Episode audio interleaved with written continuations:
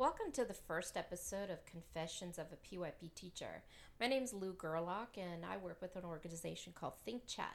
And I'm so glad that you were able to um, join us for a few minutes um, to talk about our confession number one Teaching requires a purpose. Do you know what your purpose is? Have you really thought about it?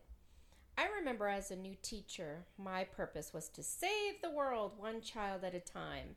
I was a child of an educator, and inside of me was this mission um, to be the educator that saved children because I knew that a solid education was the only way to get out of poverty and to make it into the world. And I wanted to be part of that cog that led toward change, which is why I went into special education. And time went on, and about my fifth year, I thought I'd, I, you know, I have this pretty figured out. My purpose was to share my brilliance with the world about education and to my students. And then I began working at a PYP school. For those that don't know what PYP is, it's the primary years program from the International Baccalaureate, which is also called the IB. A lot of acronyms. All you have to know is that the IB, what it stands for, is International Education, helping children to look at issues that we face, regardless if you're in the United States or somewhere else, but look at it from a global point of view. And also connect our learning by not having separate subjects, but by teaching all of the subjects together to get kids to understand big ideas. So I'm entering into my first PYP experience, about my fifth year, and then it happened. I'm working with a German teaching partner in a bilingual, interreligious, vegetarian school, began teaching the PYP, and I realized I didn't know as much as I thought I did. And I lost, or maybe found, my purpose again. And going through the PYP, it made me realize that what I thought was the correct path, or my variance from the path, was actually what Kylene Beers, who's a very well known literacy consultant, where she cla- where she coins this phrase called literate illiterates, that we're teaching children how to read but not necessarily to love to read and to read for pleasure. And I found myself going through these motions of teaching, and the PYP kind of woke me back up and made me realize that my purpose was to get these young minds to think differently about the world around them. I was a whole new teacher all over again. And then, about seven years in the PYP, going from Cologne, Germany, and then um, moving to Dubai. I was gathering all of these wonderful experiences. These kids were really being pushed. I felt like I had a strong understanding of the philosophy of the program, which we'll talk about in later sessions of what those components are. I felt like I had it together. I was one of the favorite teachers. Kids would you know, comment on Facebook years later, show little portfolio items of what we had learned. And my purpose during that time was to share this passion and love for lifelong learning with my students and vice versa. So naturally, after 11 years of teaching, I returned back to the US to be closer to family and I entered into public school. And I hadn't been in a real public school setting my whole time as a teacher. I had started off in special education, which was kind of cushioned and protected, and then I went abroad. So you can imagine I'm coming on fire about the PYP program, and I come to another PYP school, but it's in a public US school. And I crumbled. And I felt like that first year teacher again because I had to now navigate between my developed passion for the PYP and standardized testing. It was so traumatic.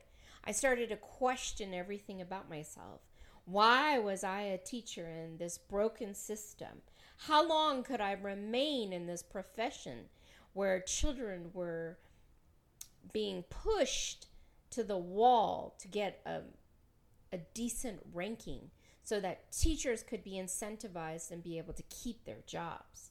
And all of these experiences combined continuously made me reevaluate my purpose. And I'm very grateful for them because it kept me humble at those moments when I felt like, yes, I finally have it in control. The universe kicked me on my bum and told me, no, you don't. Ha ha! Cruel joke. And for the longest time, while I've been, while I was mumbling through and trying to find my path through public school, I couldn't grasp my purpose. And what's really interesting is that time of greatest confusion, I watched a video that changed my course. It's by Simon Sinek, if you've never seen it, a TED Talk called How Great Leaders Inspire Action. And in this video, he discusses what he calls the golden circle. He utilizes this construct to help discuss what are the common traits that all leaders who've been successful have possessed. They all have one thing in common. They began with their why. And what their why is, is their passion. So, all great leaders who've been successful, like the Wright brothers, like Martin Luther King Jr., all of these people who had a great vision and were able to get people to buy into their vision started with the why. What do you believe and what is your goal? They were able to articulate that from the get go. Then they were able to tell you how. How are they going to achieve that goal, their passion, their why? How are you going to get there? How are you going to do that? And then they were able to tell you the what. What needs to be done and what is our proof that we've done it? So imagine I'm in this shroud of disbelief, returning into a system I don't know. And all of a sudden, I meet Simon Sinek's Golden Circle.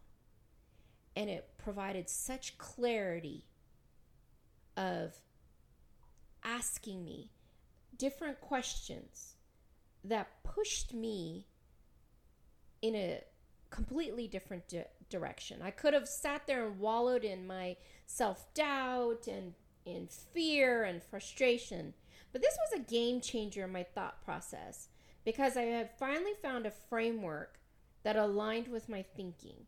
Don't get me wrong, there were many challenges I faced while navigating public school and my passion for inquiry based learning uh, married with concepts. And I struggled with that for quite a long time. But what got me through was this constant going back to the golden circle. And it changed my, once again, my role and my thought process as an educator. So the questions that then shifted to my unique situation is whenever I would get feel down and in despair, I'd ask myself, why did you become a teacher? That's a very profound question to ask. Why did I become a teacher? Being a child of an educator and being in my mom's classroom all the time when I was growing up, I knew that I wanted to help other kids who were struggling to love learning. That's why I became an educator.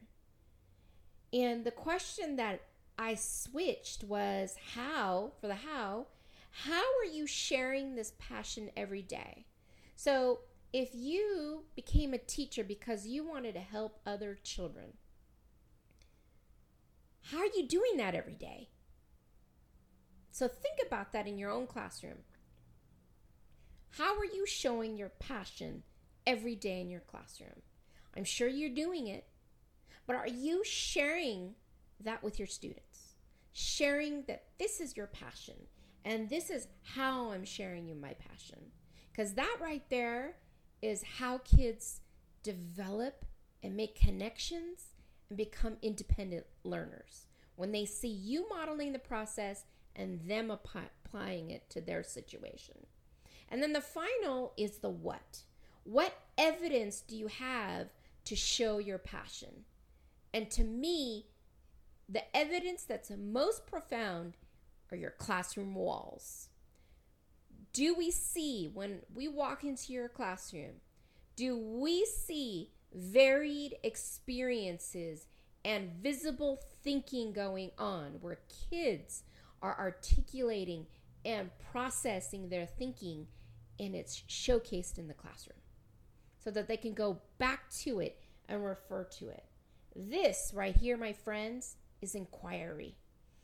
And when I was able to get a grasp on the golden circle and ask these questions honestly to myself, it really helped to align, or I should say, realign my thinking and get me back on track to my original purpose, which is why I became an educator in the first place. And I know it will help you too. So, this is the first step, friends. I want you once again to take a moment and answer these three questions Why? Why did I become an educator? How? How am I showing my passion every day? Give some concrete examples. What? What evidence do I show in my room that shows my passion? Take some time to do that right now. And if you're a visual person like me, I'm going to take this blog post and put it into writing. I'm sorry, this podcast. I'm going to put it into writing and put it onto my website, which is thinkchat2020.weebly.com. I hope you enjoyed this first episode and we'll gladly see you in the next. Have a wonderful day and remember, hold on to that passion.